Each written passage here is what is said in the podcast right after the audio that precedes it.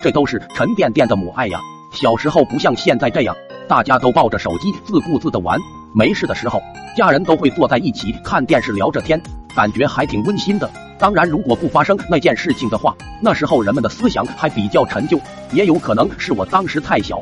每当电视剧里面播放那些偶像剧，特别是男女主亲亲我我的时候，家里人总会找个什么理由把我支开，比如说倒个水啊，拿个东西什么的。最开始的时候我也没发现，我就以为单纯的使唤我。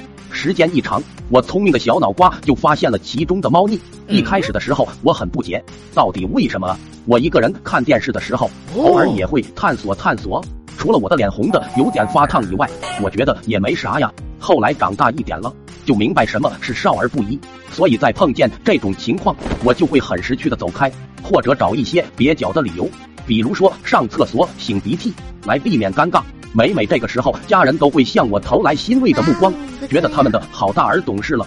这么多年吧，慢慢我就养成了一个习惯，一直到现在二十七八岁，我还是个单身狗，所以经常回家和爸妈看电视的机会还蛮多的。一有那样的画面，我还是会找蹩脚的理由走开。后来父母看我的眼神也越来越奇怪，每次我都有点忍不住想问问他们，为啥那样看我？我也没干啥错事啊。直到那天，我又找了个蹩脚的理由，回到了自己的房间。不一会，老妈就来到我的房间，一脸忧愁、语重心长的对我说：“儿啊，现在社会开放的很，大家都很包容，爸妈也都紧跟社会的小步伐。只要你幸福，莫要顾忌太多，不用担心爸妈。”我一听有些懵逼，咋地了？催我找女朋友吗？接下来他的一句话。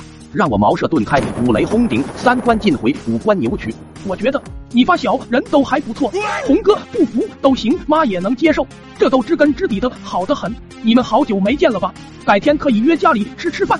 说着顺带还给了我一个我已看穿一切的微笑。还没等我解释，老妈给了个你懂得的眼神就走了。我说他喵的，最近怎么看我的眼神这么奇怪？呀的，老妈这想象力也忒丰富了吧？我也不知道老爸老妈从什么时候怀疑的，我也不知道他们是花了多长时间接受了这样残酷的现实。可是我只想说一句，妈妈，这真是个误会啊！